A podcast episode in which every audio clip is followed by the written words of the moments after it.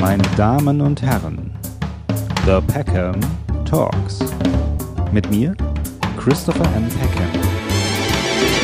Ich begrüße die Schauspielerin Eva Habermann erneut in meinem Podcast. Liebe Eva, hallo, wie schön dich wiederzusehen. Hallo, schön dich zu sehen. Wie geht's dir? Ach, ganz gut. Jetzt, wo du da bist, natürlich noch viel, viel besser. und äh, ich freue mich, dass du wieder hier bist. Du warst auch zwischenzeitlich schon mal in der Filmelei in meinem Mutterschiff. Da haben wir auch eine Sendung gemacht mit dem Tobias Mann zusammen. Ja, das war toll. Das hat ja. mich so inspiriert, auch irgendwie andere Filme anzuschauen, die ich noch nicht kannte. Das war echt toll. Ja, super. Ja, und hier warst du relativ am Anfang sogar Gast in meiner Sendung. Damals haben wir über das Thema äh, Feminismus äh, gesprochen. Und jetzt mhm. habe ich dich äh, angefragt, habe gesagt, ich würde ganz gerne mit dir über das Thema Depressionen sprechen. Das haben wir auch damals, glaube ich, auch mal angerissen in dem Gespräch, soweit ich mich erinnere. Mhm. Mhm. Und du, ja, sagtest, du, du, sagtest zu mir, äh, das passt ganz gut, ähm, weil du wärst mitten in einer Depression. Ja, das kann ich. Also wir waren ja zuerst für letzte Woche verabredet ja. und ähm, es ist wirklich die erste Woche, die es mir jetzt besser geht. Also ich mache jetzt hier auch keine Show, aber ich bin da noch ziemlich, also ziemlich nah dran, weil ich hatte jetzt gerade leider wirklich drei Monate eine sehr unangenehme Depression, wo auch gar nichts mehr ging.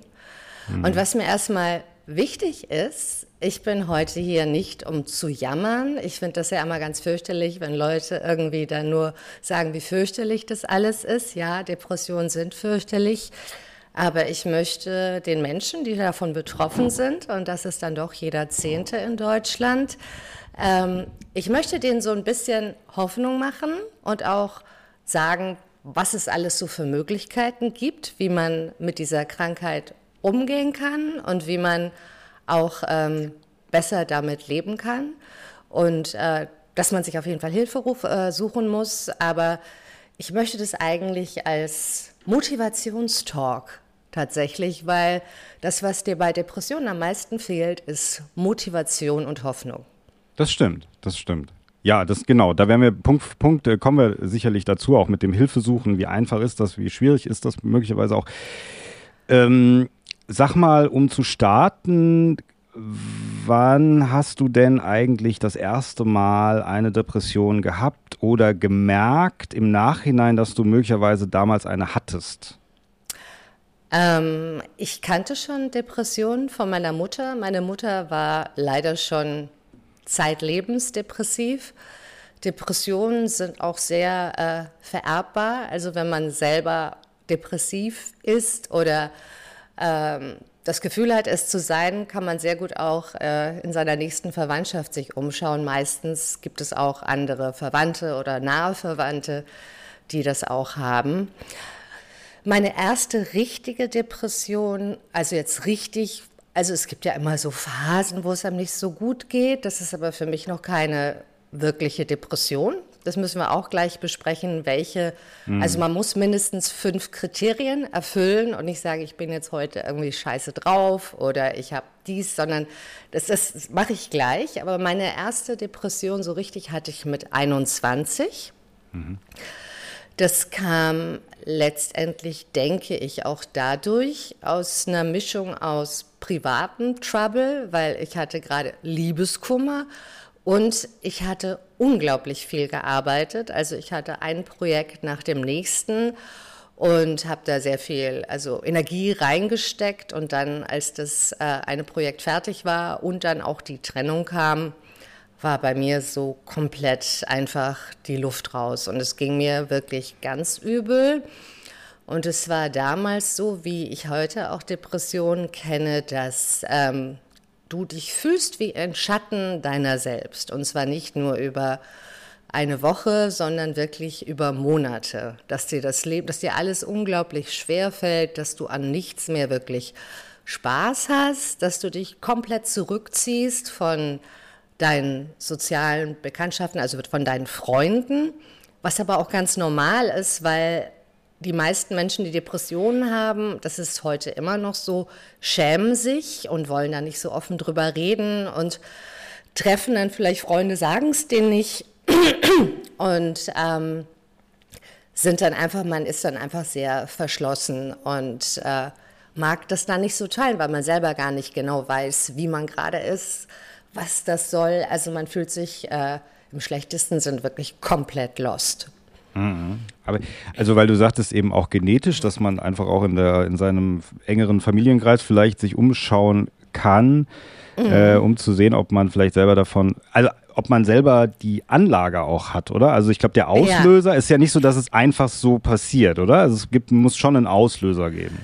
Ja, aber dieser Auslöser ist manchmal auch sehr viel früher und der kann auch was, äh, was Positives sein. Also, dass du unglaublich viel arbeitest und da wirklich Spaß dran hast, aber einfach, also für mich war das damals auch alles sehr neu und sehr aufregend und dadurch auch sehr anstrengend. Und ich bin ja direkt von der Schulbank in den Beruf gegangen, wo ähm, eigentlich hast du ja eine Ausbildung, dass du dich ausprobieren kannst und dass du Fehler machen kannst. Und im Beruf ist es so, dass du wie jeder vollwertige Schauspieler funktionierst und dass es eben, ähm, dass es keinen Platz gibt für groß ausprobieren oder auch Fehler zu machen.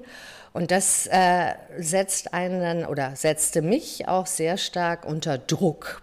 Druck und Stress ist letztendlich das, egal woher der Stress kommt, ob der Stress kommt durch einen Verlust oder ob der Stress durch zu viel Arbeit ist oder dass man sich zu viel zugemutet hat. Also es gibt ganz, also es hat immer was mit dem Nervensystem und mit Stress wirklich zu tun. Es kann auch sein, dass du irgendeine schlimme Krankheit hast und dass du dazu dann eine Depression bekommst, weil auch eine Krankheit ist Stress für deinen Körper.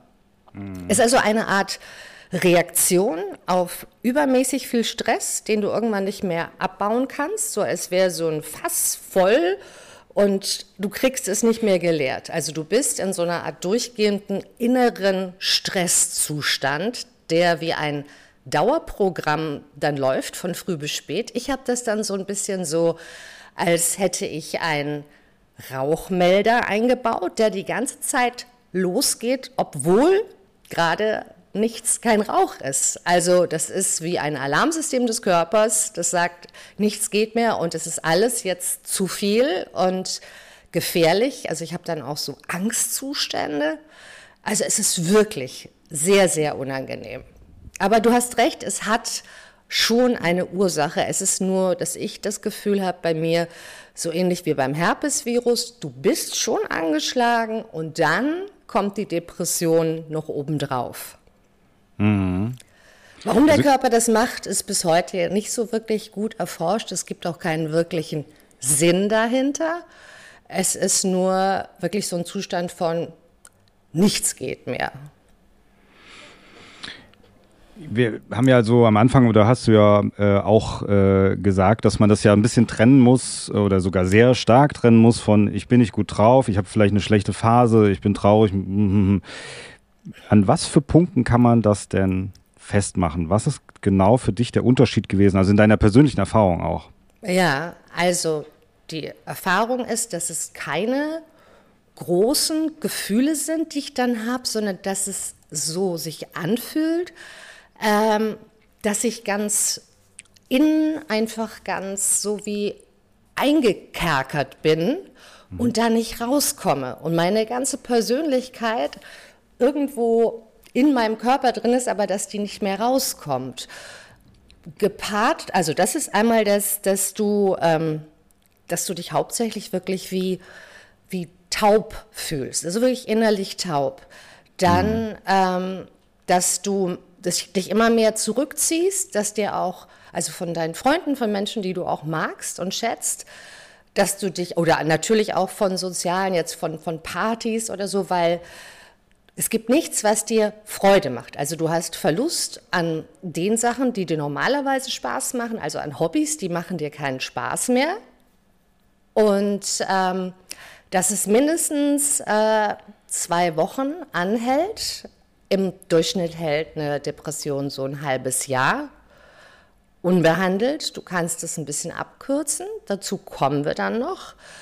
Und leider ist es dann in dieser Verzweiflung, weil du auch das Gefühl hast, man hat deine Seele gekidnappt und du bist gar nicht mehr da und du bist nicht mehr die, die du mal warst und du hast keine Fähigkeit mehr, du zweifelst an dir, du fühlst dich so klein und hast auch gleichzeitig diese permanent negativen Gedanken, auch über dich selber, über dein Können, über deinen Selbstwert. Es ist wirklich so, so ein bisschen, es fühlt sich dann auch noch an, ich mag gern dieses Bild wie so ein Computervirus, der sich eingeschlichen hat und jetzt alles durcheinander bringt und dass nichts mehr wirklich so läuft, wie es laufen sollte. Mhm. Hinzu kommt auch immer natürlich die Angst, weil es ist wie etwas Fremdes, was von außen dich befällt und du weißt einfach nicht, wie stelle ich das ab, wie werde ich das wieder los das ist, und es fühlt sich dann auch immer so an, als würde es nie wieder anders werden. Hm. Und da möchte ich schon mal den Menschen, die sich in einer Depression befinden, also es gibt natürlich Fälle, wo eine Depression nicht aufhört, aber in ganz, ganz, also in den meisten Fällen geht jede Depression komplett wieder weg. Also komplett. Das ist so, als hättest du nachher, so als hättest du nie eine Depression gehabt. Und du hast dann auch das Gefühl, die ganzen Gedanken, die du da hattest, sind total merkwürdig. Die gehören nicht so wirklich zu dir. Also ich, ich finde immer ähm, äh, aus meiner Zeit, wo ich mal sehr stark eine sehr starke Depression hatte, sehr stark darunter gelitten habe, dass es im Nachhinein auch so ein bisschen war, als hätte ich ja, stark, also wie starkes Fieber gehabt und jemand wäre dann gekommen später und hätte gesagt, wie war das denn, als du Fieber hattest? Und man kann das nicht so richtig erklären, wie das war. Also man hat sich halt schlecht gefühlt, aber man findet nicht so richtig Worte. Und so ähnlich war es für mich auch mit der Depression. Also ich konnte das nicht so richtig in Worte fassen. So klar kann man es irgendwie beschreiben, was passiert dann und so weiter und so fort. Aber so genau, es, es geht irgendwie, ich will nicht sagen, dass man es vergisst, aber es ist so ähnlich eben wie eine körperliche Krankheit, die, wenn man die nicht mehr hat, dann spürt man das auch nicht mehr so, was, wie man sich genau in diesem Moment gefühlt hat. Ja, es ist ja auch ein ganz spezielles Gefühl. Es ist, also ja. Depression fühlt sich anders an als Trauer, als es oder als Wut oder als Angst. Es ist so eine Mischung aus allem Möglichen. Und das äh, ist ganz und auch überhaupt, dass man als Mensch, der also ich jetzt zum Beispiel, der eigentlich wirklich so alles hat, wovon er träumt und ein tolles Leben hat, hm. es ist so, es ist dann so komplett unerklärlich und du fragst dich auch, was habe ich denn jetzt falsch gemacht? Wie, wieso passiert mir das? Was ich festgestellt habe, so von der Anlage her, also ich bin jetzt in einer Psycho, äh, psychosomatischen Klinik, bin ich seit drei Monaten schon, weil das hilft hm. mir immer am meisten. Was mir nämlich auch passiert, wenn ich depressiv bin, dass ich am liebsten den ganzen Tag nur im Bett liege und nicht mehr rauskomme und am liebsten den ganzen Tag verschlafe, weil Schlafen ist angenehmer, als dieses Gefühl zu spüren. Das macht es aber nicht besser, weil es ist wirklich so, dass also du, du, musst auf eine gewisse Weise, wenn du eine Depression hast, entgegengesetzt handeln, dass du trotzdem dich zu bestimmten Sachen auch äh, zwingst. Also jetzt so dass du zumindest mal rausgehst, dich mit einer guten Freundin triffst oder dass du Sport machst, dass du dir den Tag strukturierst, weil sonst ist es wie eine Abwärtsspirale, die sich immer weiter dreht. Und alleine, wenn du einfach nur ähm, ein bisschen was machst, gibt dir das eine Erleichterung auch von diesem ewigen Gedankenkarussell, was für mich auch sehr stark zu einer Depression dazugehört, weil wir permanent nach einer Lösung suchen, wo, wie wir diesen Alarm im Körper auskriegen und wir wissen es halt nicht, weil es sehr, sehr schlecht zu beeinflussen ist. Also du kannst nicht sagen so, ich gehe jetzt mal spazieren und dann geht es mir besser oder ich lege mich jetzt hin und entspanne mich und dann ist es besser. Oft ist es sogar so, je mehr du dich entspannst und je mehr du schläfst, desto schlimmer wird das. Also mhm. dieses Schlafen tut einem gar nicht gut. Man soll sogar relativ zeitig aufstehen und eine Struktur haben und dafür hilft eine so eine Tagesklinik sehr also abgesehen davon, dass es immer recht schwierig ist, generell da einen Platz zu bekommen. Man möchte ihn ja gleich bekommen und nicht erst in drei Monaten. Mhm. Ähm, was mir aber aufgefallen ist, dass die Menschen, die dort sind mit mir, die anderen Patienten, dass es da so gewisse Schnittmengen gibt, was, die, was uns alle verbindet. Das sind alles sehr empathische Menschen, das sind sensible Menschen, das sind Menschen, die im Allgemeinen wollen, dass es anderen Menschen gut geht. Das sind äh, Menschen, die relativ perfektionistisch sind, hohe Ansprüche an sich haben und normalerweise auch super äh, performen können, mhm. aber eher dazu neigen, auch ihre eigenen Grenzen nicht zu setzen und dann eher Sachen auch machen, um jemand anderen einen Gefallen zu tun. Und ähm, das, das sind so, das ist so, also es ist eine unglaublich warmherzige und charmante und auch, ähm, wie soll ich sagen, äh, fürsorgliche, die, die auch einfach gucken, dass es irgendwie den anderen gut geht. Also das ist jetzt nicht eine Gruppe laut, von lauter Miesmuffeln, sondern Menschen, die eigentlich sehr empathisch sind. Aber es ist natürlich, wie du ja auch sagtest, es ist nicht so einfach, so einen Platz zu bekommen, oder? Also wenn du jetzt zum ja. Beispiel relativ, und dann ist es aber auch so, finde ich, also so kenne ich es auch, letzten Endes, als ich das, als ich da runter gelitten habe, ich war relativ isoliert. Ich hatte nicht so viele Leute um mich herum, eigentlich fast niemanden.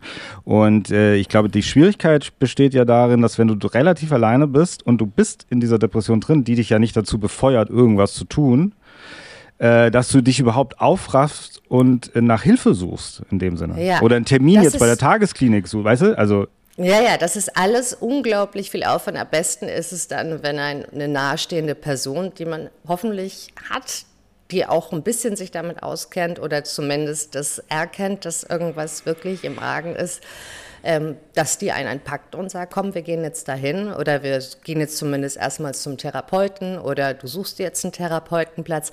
Diese Privat, also diese Klinik ist jetzt eine Privatklinik, da kriegst du schon leichter einen Platz mhm. und kannst dann auch in Ruhe wirklich da drei Monate sein. Ich persönlich finde eine Tagesklinik gibt es auch für gesetzlich Versicherte, finde ich besser als so stationär, wo du wirklich dann von früh bis spät in der Klinik bist und dort auch übernachtest, weil du die Sachen, die du dann am Vormittag lernst oder die Sachen, die du machst, so einfach Skills, die dir insgesamt helfen, dass du dich besser fühlst oder deinen Stress abbaust, ähm, dass du das so ein bisschen mehr ins, in dein Leben, in dein Alltagleben integrierst und ähm, dass auch nachher, wenn du dann dort fertig bist mit der Therapie, dass es nicht so ist, dass du irgendwie in so einer Art Glasglocke warst und jetzt rausgehst ins Leben, denkst, oh Gott, wie soll ich das jetzt meistern, sondern dass du immer, dass es so ein bisschen so einen Übergang gibt. Ähm, von der mh. Klinik ähm, dann ins normale Leben auch. Wie oft würdest du denn sagen, hast du eine Depression heutzutage? Du, das ist, ähm, es ist schon so, dass ich so ähm, hm, alle zwei Jahre eine Depression habe. Das ist sehr, sehr mhm. unangenehm und mhm. sehr lästig. Und auch wenn ich sehr viel darüber weiß, ist es irgendwie eben auch diese Veranlagung, dass dann, es ist ja, also was man weiß über Depressionen, dass der Stoffwechsel im Kopf nicht mehr so funktioniert, also dass die Synapsen gegenseitig eben, dass es sehr viel schwieriger ist zu ähm, kommunizieren. Es ist auch, also das nennt sich, äh, also die Plastizität hier in der Neuronen ist dann nicht, also, also funktioniert einfach nicht.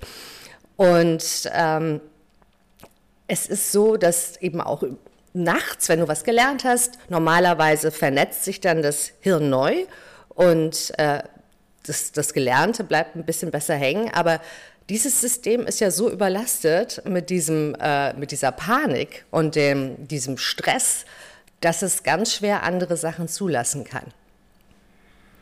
Mhm. Und ist das jetzt, also, und wenn dir das jetzt heutzutage passiert und du merkst, okay, also wie schnell merkst du das, dass du eine Depression bekommst? Ich merke es sofort. Also wenn ich eine habe, merke ich das sofort. Also, weil es ist einfach ein ganz eigenes, komisches Gefühl. Ähm, und das kommt wirklich von heute auf morgen. Ich kann es wirklich dann beobachten. Es kommt aber bei mir in Ruhephasen, wo ich nicht gerade, wo nicht, also wo der Körper merkt, jetzt ist gerade Pause und dann äh, hat er irgendwie, äh, dann nimmt er sich die Zeit dafür. Es wird jetzt nicht passieren, dass mitten in einem Projekt ich auf einmal eine Depression bekomme. Also ist mir zumindest noch nicht passiert. Das heißt, muss heute wie keinen Auslöser mehr haben, keinen speziellen? Doch, es ist schon, also bei mir war es bei den letzten beiden Depressionen war es so, dass ich vor eine Grippe hatte. Und ich habe auch nochmal recherchiert, im Internet steht auch, dass es auch sein kann, dass durch ein Virus im Körper also eben so eine Schwächegefühl ausgelöst wird und dass das eine Depression triggert, also triggern kann, dass du auf einmal äh, dich weiterhin so fühlst, so, so oh, ohne Antrieb, wie wenn du eine Grippe hast.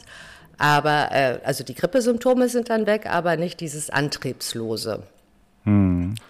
Also das ist, das ist jetzt, ich, also Depressionen sind ja komplett verschieden von Mensch ja. zu Mensch. Jeder wird dir was anderes erzählen.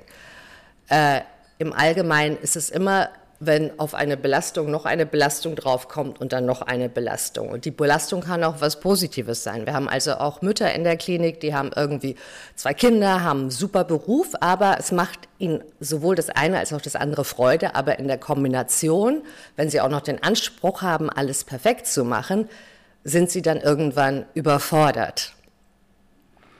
Ja. Also das Ding ist, dass du eigentlich eher die Frühwarnzeichen dann erkennen kannst, oder ich jetzt, dass ich rechtzeitig mir Ruhepausen gönne und sage, nein, ich muss jetzt nicht morgen in Dortmund sein und am Dienstag dann noch in München, also ich, und dann am Mittwoch in Frankfurt, sondern dass ich einfach dann sage, dann bin ich dann känzlich einen Termin, weil es mir einfach zu viel ist. Du musst ein bisschen realistischer deine Stressschwelle einschätzen.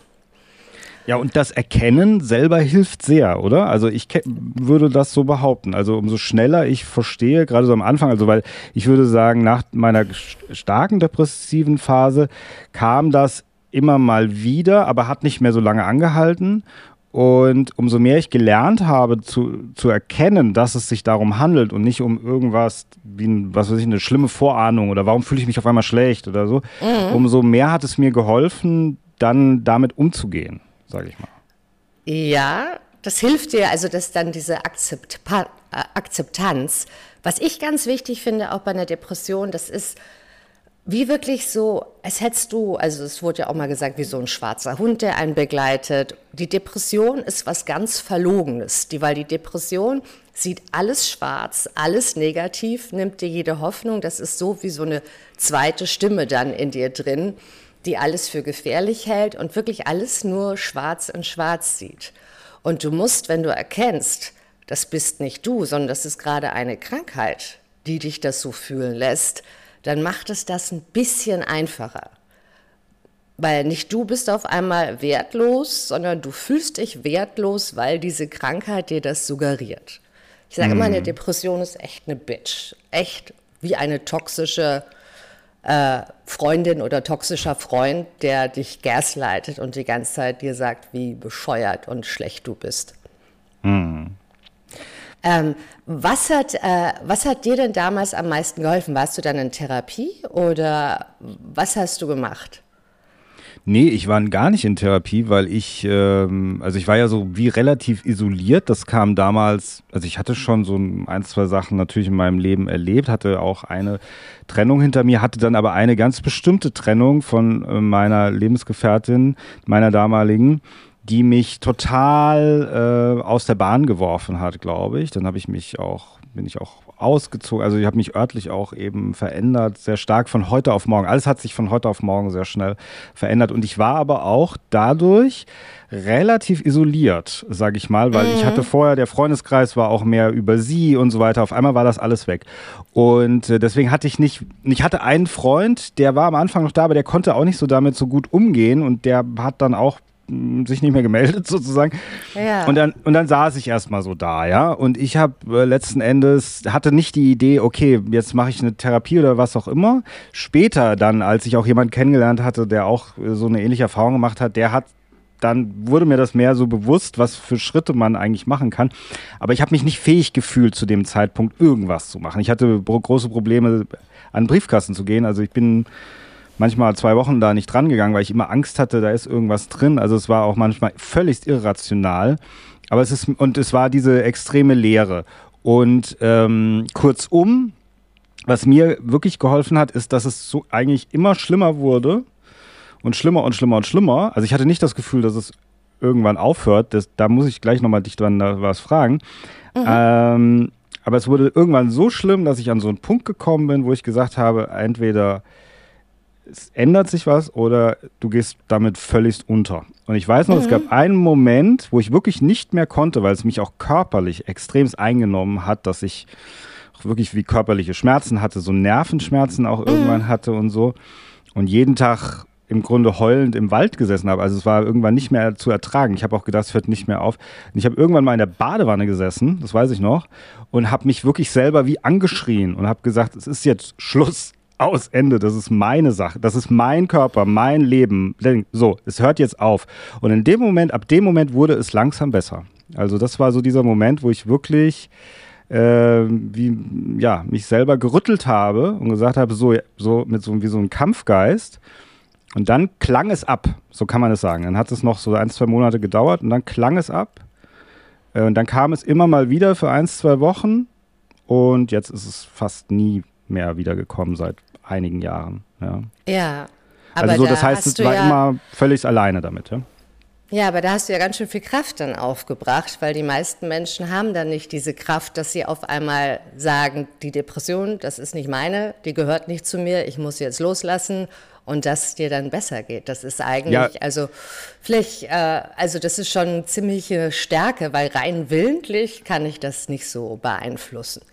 Ja, aber ich habe gedacht, ich sterbe. Also ich habe mich ja so ja. gefühlt, als ob ich gleich aus dem Fenster springe. Das ja, ja, so ja. tatsächlich das ich, so. Das habe ich auch so. Das ist total verrückt. Ich weiß zwar, dass es nur äh, Symptome sind von einer Krankheit. Es sind wirklich, diese Selbstmordgedanken gehören zu einer Depression dazu. Das ist, äh, sind Symptome und die Depression lügt und deswegen nehme ich sie nicht so ernst, weil sie einfach zwar da ist, aber sie ist eine Störung. Sie ist nicht ich. Sie ist nicht äh, so, wie ich normalerweise bin. Hm. Aber also ich meine nur damit, ich hatte wie das Gefühl, ich habe keine andere Wahl mehr. Also ich muss irgend jetzt ja. was, weil sonst habe ich einen Herzstillstand oder so. Ich weiß nicht genau. Ja. Irgendwie, ich habe gedacht, es geht nicht mehr. Also ja, so, das ist auch schwer zu erklären, wenn man es nicht durchlebt hat. Aber so ähm, irgendwie, ja, dieses alles oder nichts. Also es muss irgendwie so, als würde man, man muss jetzt springen. Also jetzt nicht aus dem Fenster, sondern man muss jetzt dieses Wag, man muss jetzt was tun. Sonst hat man, geht man unter. Das war so dieses Ding, ja. Ja. Und ähm, also so. Aber das ist mhm. natürlich, ich weiß nicht, das ist schwierig. Jeder geht damit anders um. Äh, also, weil normalerweise, weißt du, wenn man viel, wenn man über Depressionen hört, wenn Leute erzählen, da ist, es gibt ja auch viele, die das durchlebt haben, vielleicht auch bekanntere Leute, die sagen, reden sehr schnell auch von Medikamenten, ja, mhm. äh, die man einnehmen kann und so weiter. Das habe ich alles nicht getan. Ähm, mhm. Ähm, deswegen, ich habe da gar keine Erfahrung mit. Ich kann davon auch nicht abraten oder was auch immer. Nur ich denke immer so, es gibt verschiedene Wege zum Ziel. Das glaube ich halt. Ja. Ja, und du musst für dich selber den besten Weg finden. Ich bin äh, selber jemand, der jetzt Medikamente nicht verteufelt, also ganz und gar nicht, weil bei, wenn ich andere Sachen hätte im Körper, die nicht funktionieren, also jetzt Bluthochdruck oder äh, Zuckerkrankheit, also ich kann man jetzt schlecht vergleichen, aber für alles Mögliche nimmt man eine Tablette und warum sollte man denn nicht, wenn es eine wirkliche Stoffwechselstörung ist, warum sollte man es nicht nehmen, was das Ganze verbessert? Es ist auch wirklich so bei Antidepressiva, das sind keine Happy Pills. Die machen nicht glücklich, sondern sie regulieren den, also es dauert ja auch bestimmt, ähm, dauert so sechs bis sechs Wochen bis acht Wochen, wenn du ein Antidepressiva gefunden hast, was dir auch hilft, weil das ist auch immer nicht gegeben, dass jedes Antidepressiva gleich gut wirkt ähm, dann ist es wirklich eine angenehme Erleichterung, weil dann kannst du zumindest mal ein bisschen durchatmen und der, dieser Alarm geht dann weg im Kopf. Mhm. Und dann äh, solltest du sie aber auch immer wieder nach einiger Zeit absetzen, weil sonst gewöhnt sich der Körper daran und weiß, okay, wenn dieses Medikament dafür sorgt, dass ich mehr zum Beispiel Serotonin produziere und Dopamin, na, dann, also das Medikament übernimmt ja dann so ein bisschen die Aufgabe mit, äh, den Körper dazu anzuregen und dann gewöhnt sich der Körper dran und irgendwann funktionieren die nicht mehr, hast du keine Wirkung mehr damit. Deswegen musst du eine Depression also umfassend angehen. Durch. Meine Tipps sind da also wirklich, also auch vorbeugend, also wirklich Sport machen ist sehr hilfreich. also auch schon vor der, bevor man eine Depression kriegt, ja. um das vorzubeugen, dann wirklich Entspannungspausen, egal was dich entspannt, ob das jetzt irgendwie spazieren gehen ist oder zur Massage oder schwimmen gehen oder Eisbaden, also egal alles, was dir oder Sauna, alles, was dich so ein bisschen runterbringt. Also Entspannung ist auch wichtig.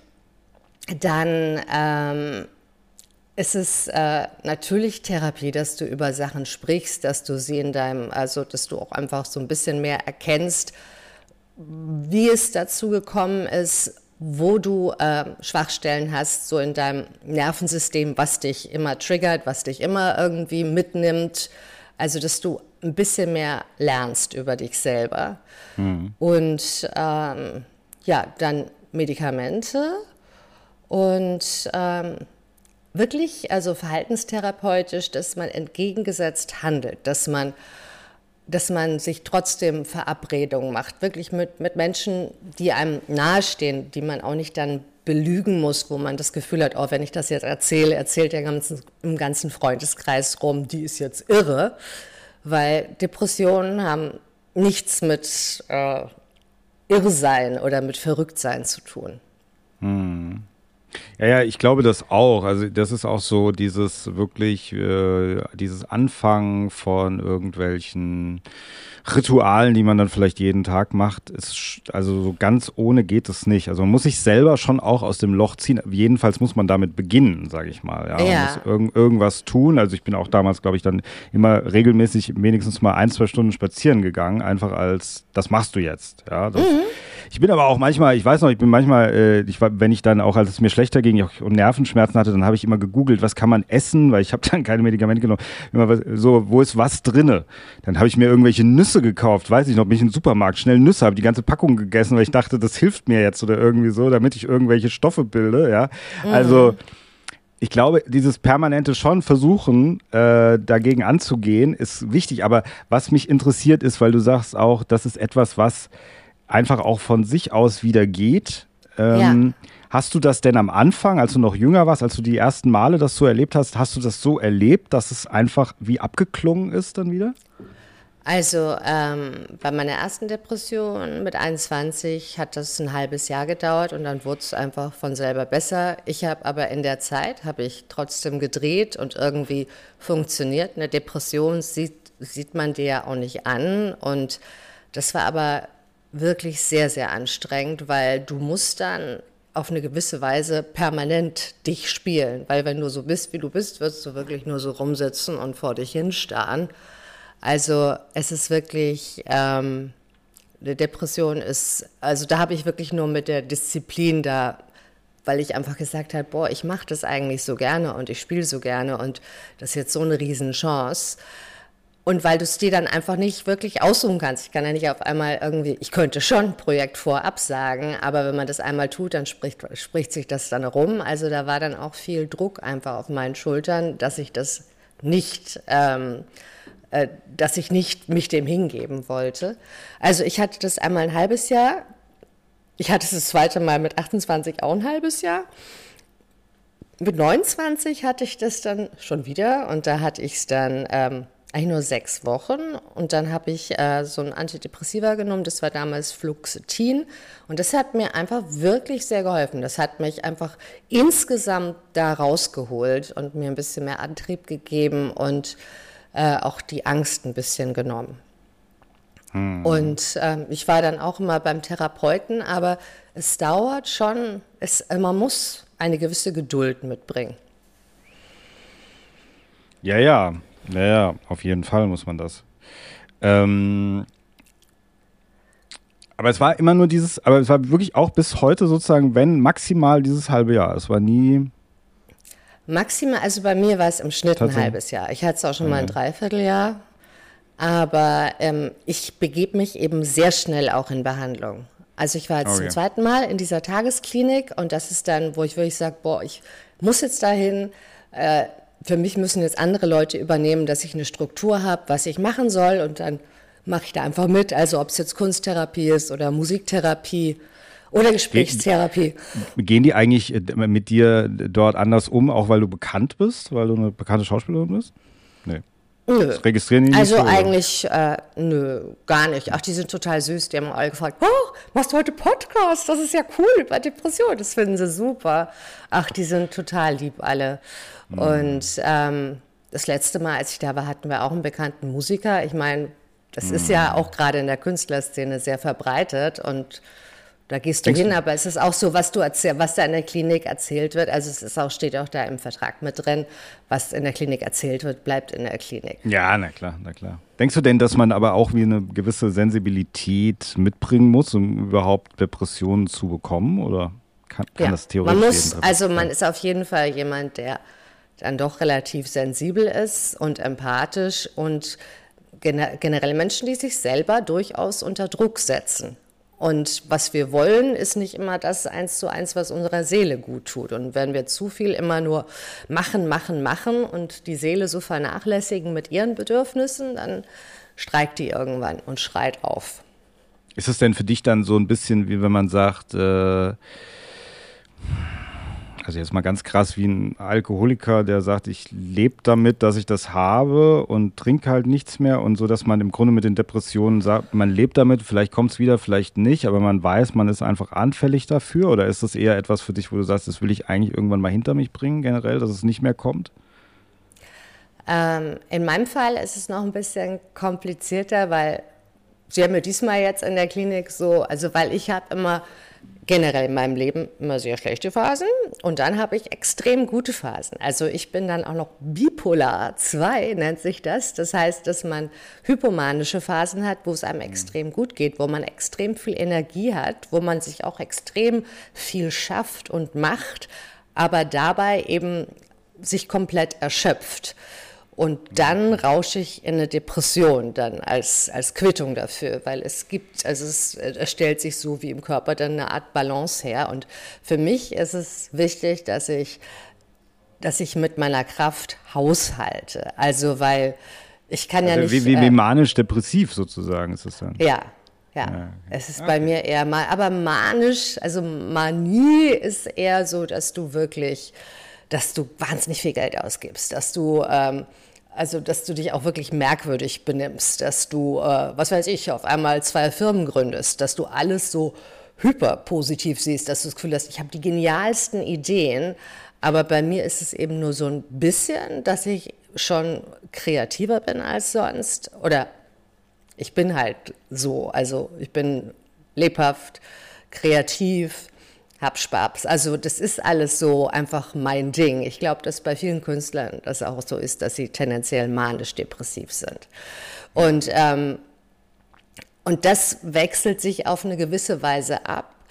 Und je mehr ich darauf Rücksicht nehme in der hypomanischen Phase, nenne ich es jetzt mal, äh, auf, meine, auf meine Pausen und auch auf meine Bedürfnisse zu achten und da auch nicht nur drauf höre, dass sagt, geh, geh, los, los, los, los, los, ähm, dann äh, komme ich, also dann dauern die guten Phasen länger. Ah, okay, also das heißt in dem Sinne ist es so, dass du sagst, das wird wahrscheinlich immer so sein. Es wird immer mal wiederkommen.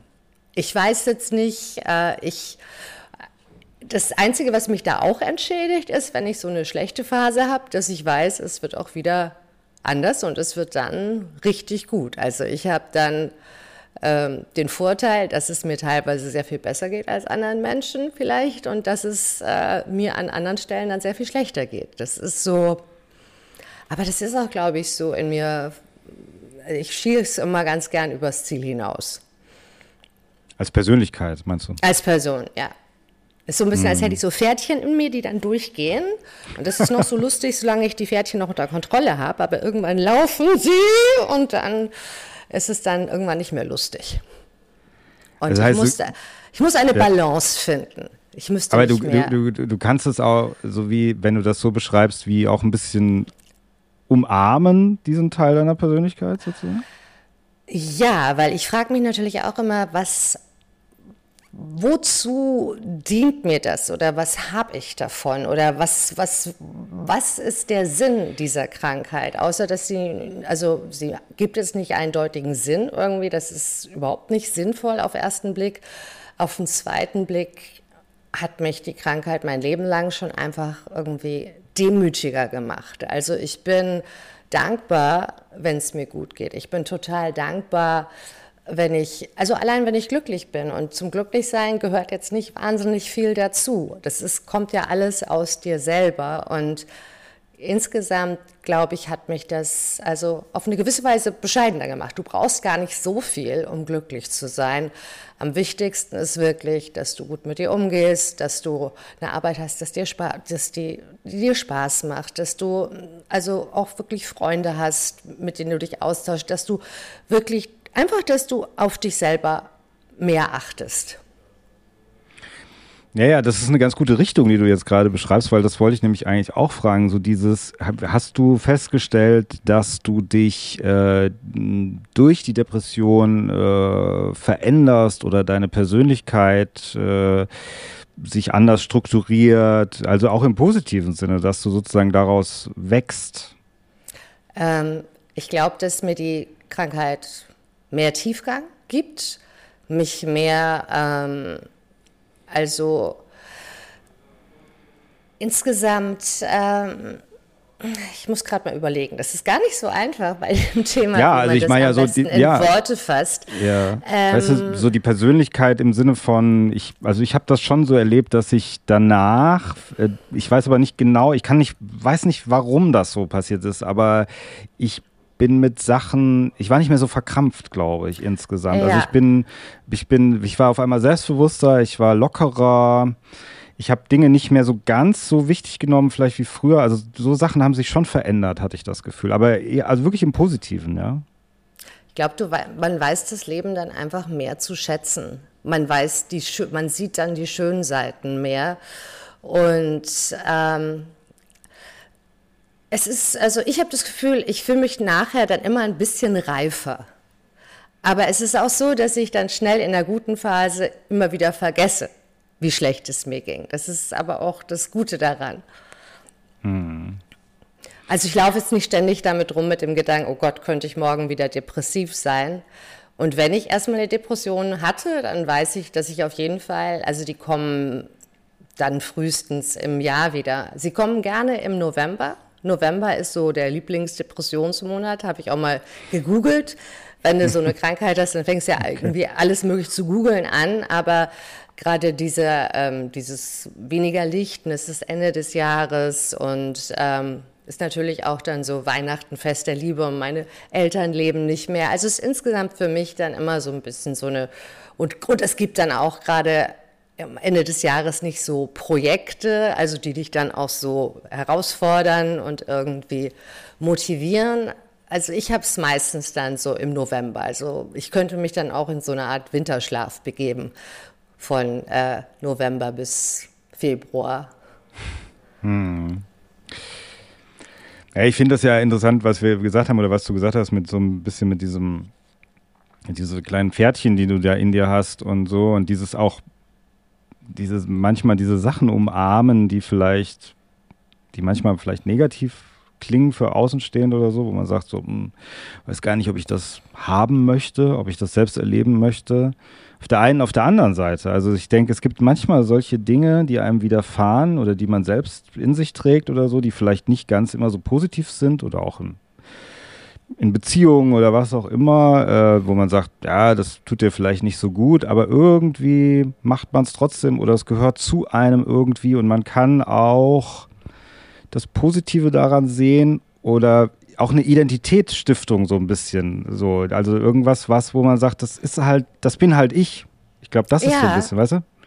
Ja. So. ja. Mal ganz egal, wie man es wertet, aber das bin halt ich. Ja. Ja.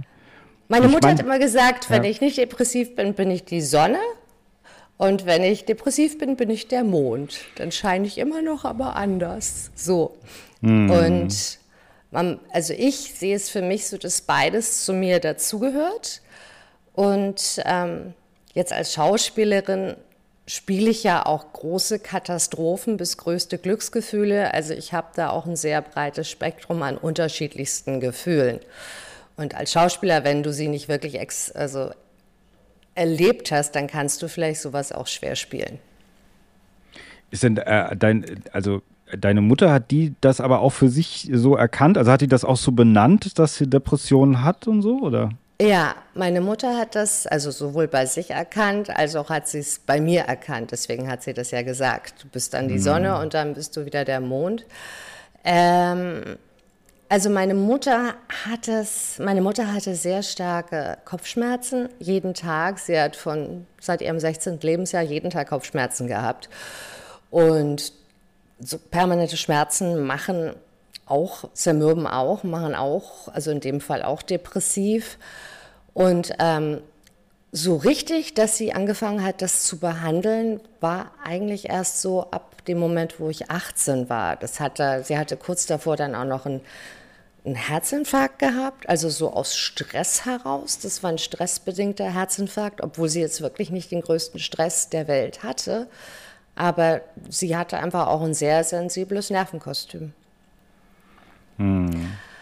Und ähm, aber bei ihr war es so, dass sie ähm, eben auch für die Schmerzen, dass sie dann angefangen hat, äh, Antidepressiva zu nehmen, die auch wirklich ihr die Schmerzen sehr erleichtert haben. Also die haben auch, also in dem Fall haben sie ihr sehr geholfen.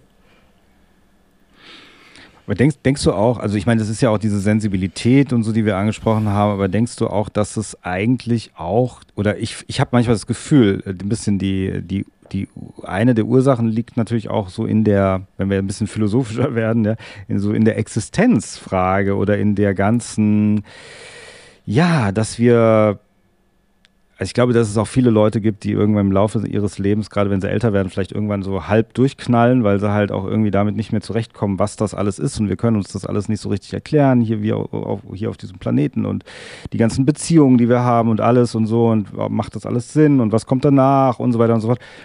Und ich kann mir vorstellen, dass sowas das natürlich auch in gewisser Weise befeuert. Also, dass wir als Lebewesen, die mm, so relativ, je nachdem, die einen so, die anderen so intelligent sind, äh, natürlich dann auf einmal diese Ideen auch haben. Also nicht dieses, äh, ich habe gerade letztens, also ich bin jetzt, ich gucke mir nicht dauernd solche Sachen an, aber äh, es gibt Eckhard Tolle, den kennst du doch bestimmt, Eckhard Tolle. Mhm, mhm. ja, der, sagte, ja. der sagte letztens, da gab es irgendwie so ein Video, da sprach der über Hunde und dann hat er gesagt, ja, Hunde, die haben halt dieses, diesen Vorteil, dass die immer im Moment leben, die leben nur ja. im Jetzt und die freuen sich dann, die denken so, oh, oh, nein, er geht weg, er kommt nie wieder. Und dann kommt er wieder und dann, ja, er ist wieder da, er ist so. Und dann freuen die sich. Und das können wir halt nicht, weil wir immer ja. weiter denken. Ja. Und manchmal habe ich das Gefühl, dadurch, dass wir immer, das ist irgendwie wie ein Geschenk, dass wir weiter denken können, aber es ist auch ein Fluch. Und ja. der führt dazu manchmal vielleicht, dass wir irgendwann nicht mehr wie weiter denken oder weitermachen können und dann auch unter anderem depressiv werden, ja. Ja, und da hast du vollkommen recht. Ein Hund ist im Moment und wir Menschen haben oft die Angewohnheit, dass wir in der Vergangenheit leben, von unseren Gedanken, was passiert ist oder was als nächstes passieren wird und dass wir deswegen gar nicht im Moment sind. In der Klinik wird auch sowas wie Achtsamkeitstraining und das also einem, also findet auch statt. Das ist also ein ganz wichtiger Punkt, den du ansprichst, weil viele Sachen Sorgen existieren ja gar nicht, die sind ja nur in unserem Kopf. Und, aber der Kopf kann das nicht unterscheiden. Wenn wir negative Szenarien uns vorstellen, dann ist das in dem Moment da und hat auch einen Impact auf unser Nervensystem. Und das, äh, und das tut uns nicht gut. Also auch, das ging mir zum Beispiel auch so mit, den, mit Nachrichten. Ich habe mich in letzter Zeit echt äh, zusammengerissen, was Nachrichten betrifft, weil ähm, das ist dann, das sind lauter Sachen, wo ich nicht unmittelbar was tun kann, aber so wie ein Augenzeuge davon bin und nur total verstört davon hinterlassen werde. Mhm.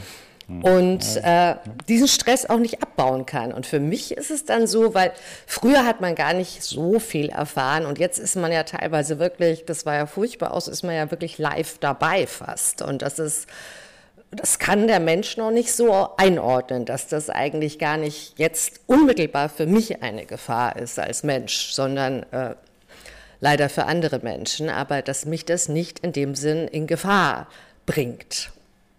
Also in, das habe ich auch schon öfter in meiner Sendung gesagt, in der, in der, in der Corona-Zeit habe ich irgendwann versucht, keine Nachrichten mehr zu gucken, weil da war sowieso dann irgendwie, man war, war sowieso verängstigt, wusste nicht so genau, was als nächstes passiert.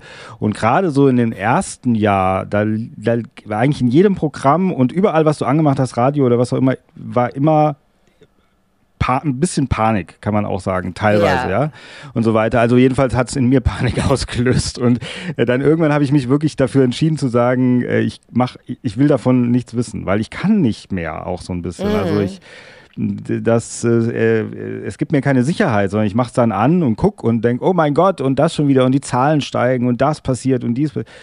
Und äh, so wie du auch sagst, also irgendwann kann der Körper, Geist irgendwie, man kann irgendwann nicht mehr damit umgehen. Man wird wie irre.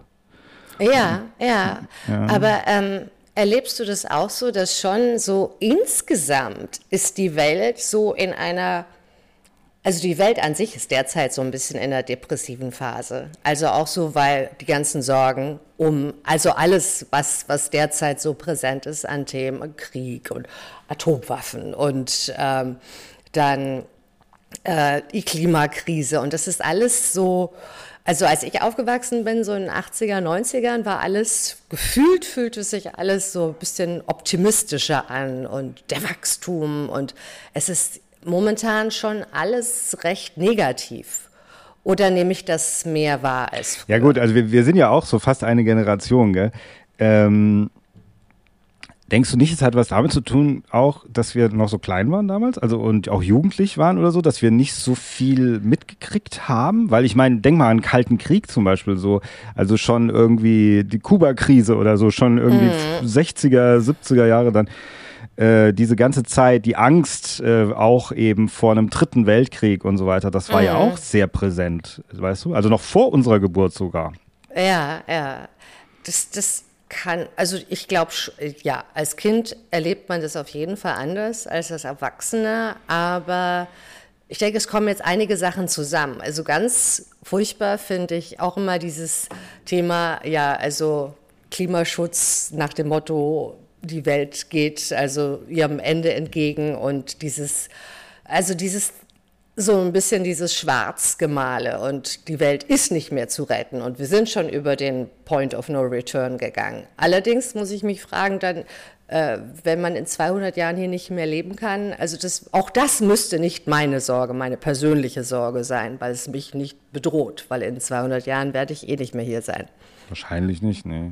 Aber Nein. da ist zum Beispiel, ich hatte, ich hatte in der, in der Filmelei hatte ich mal eine Meereis-Bio, Meereis-Physikerin, glaube ich, oder mhm. Meereis-Biologin, Meereis, also ich habe immer, ich dachte Meerbiologin, aber es war Meereis.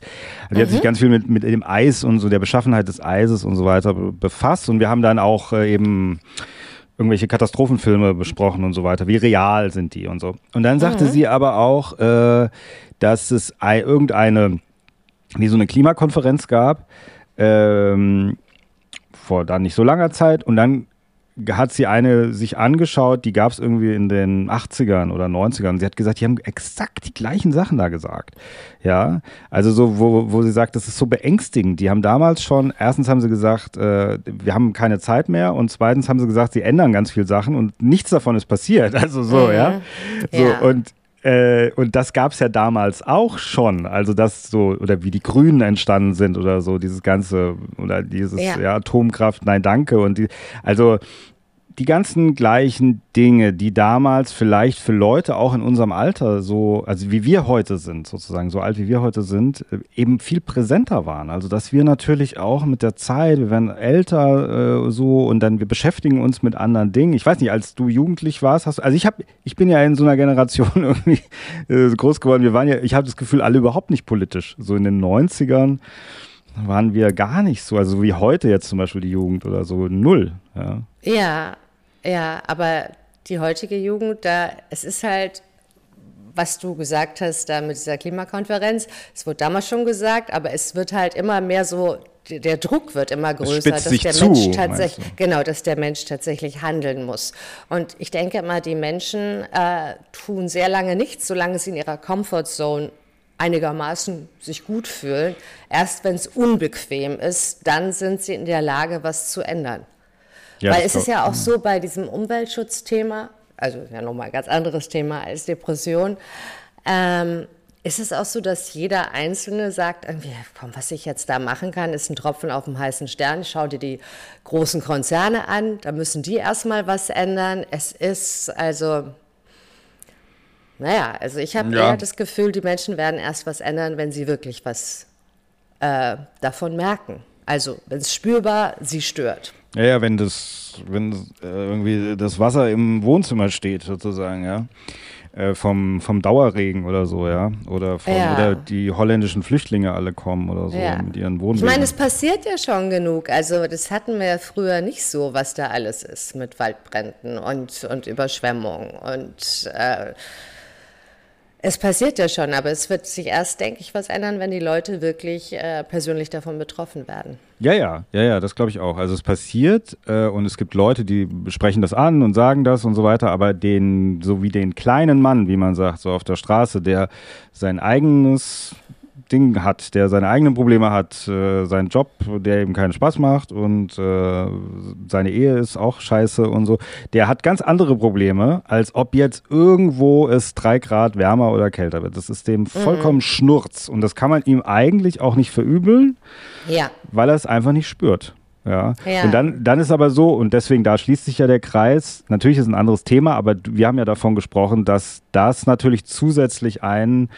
wenn man dann vielleicht ein bisschen sensibler darauf reagiert, äh, frustrieren kann oder einen auf jeden Fall nicht förderlich ist, eine Depression abzubauen. Ja, ja, so. ja, weil die Zukunftsaussichten nicht so, also dann eben auch das Bestätigen noch dazu, was man innen fühlt, dass alles so irgendwie aussichtslos ist.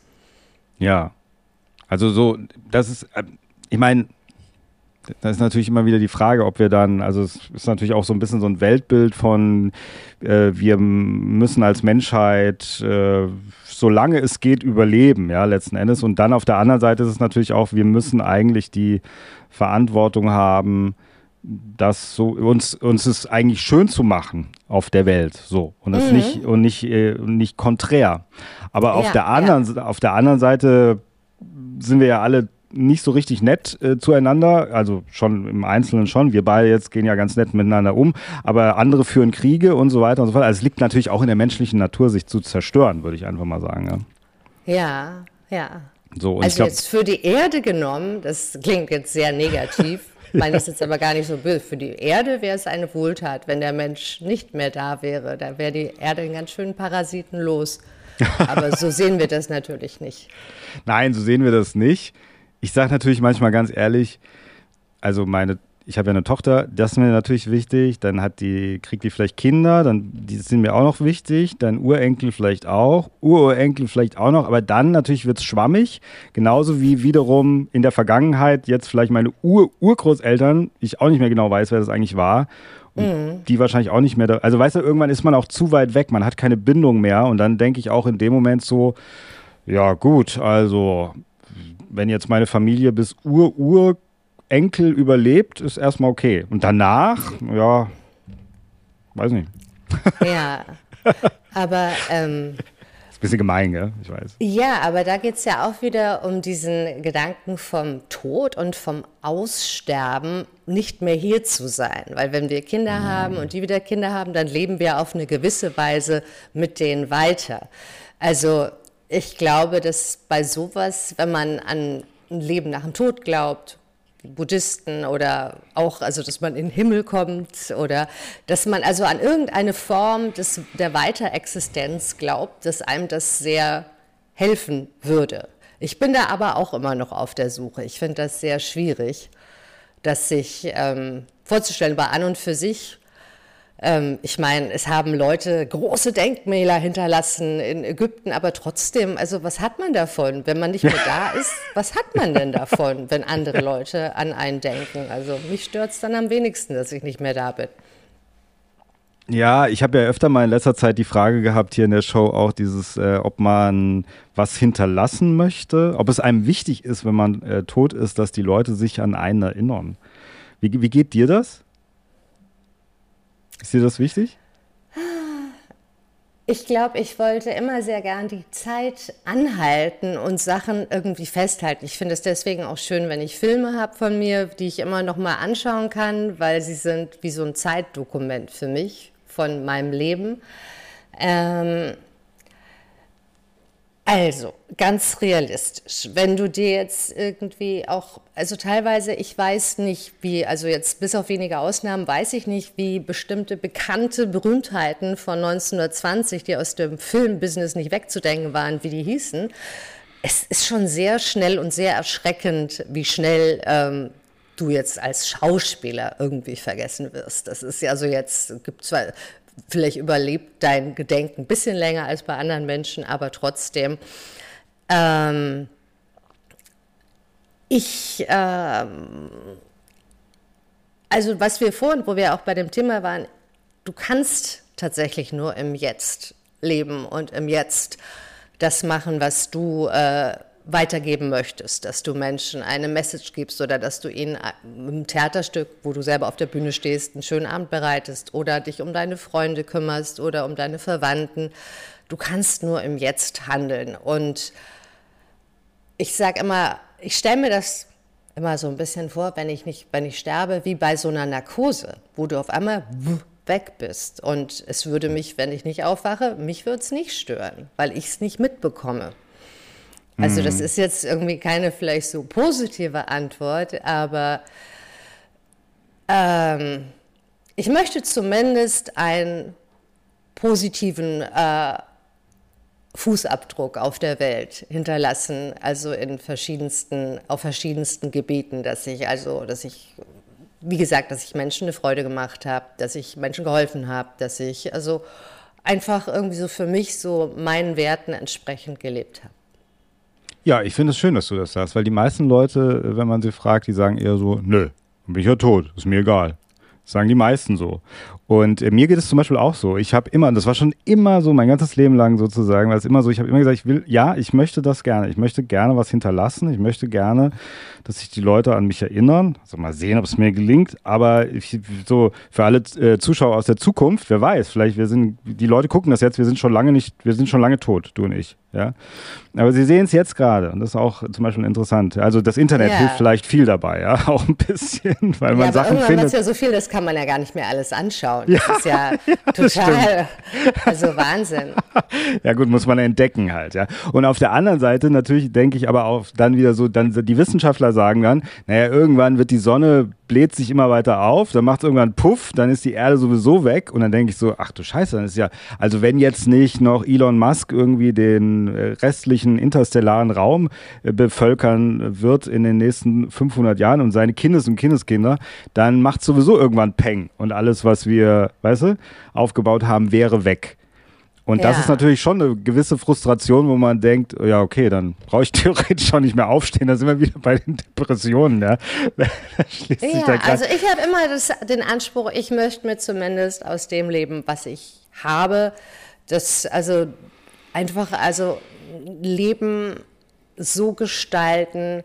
Ähm, also ich, hab, ich möchte möglichst viel erleben und sehen und äh, mit offenen Augen durch die Welt gehen, weil sie hat so viel zu bieten. Und ähm, ich mache immer gern anderen Menschen eine Freude. Und wenn ich, ich habe sogar mehr Freude daran, wenn ich jemand anders eine Freude machen kann als mir selber. Und wenn ich jeden Tag, wenn es mir gelingt, irgendjemand eine Freude zu machen, dann äh, bin ich selber glücklich.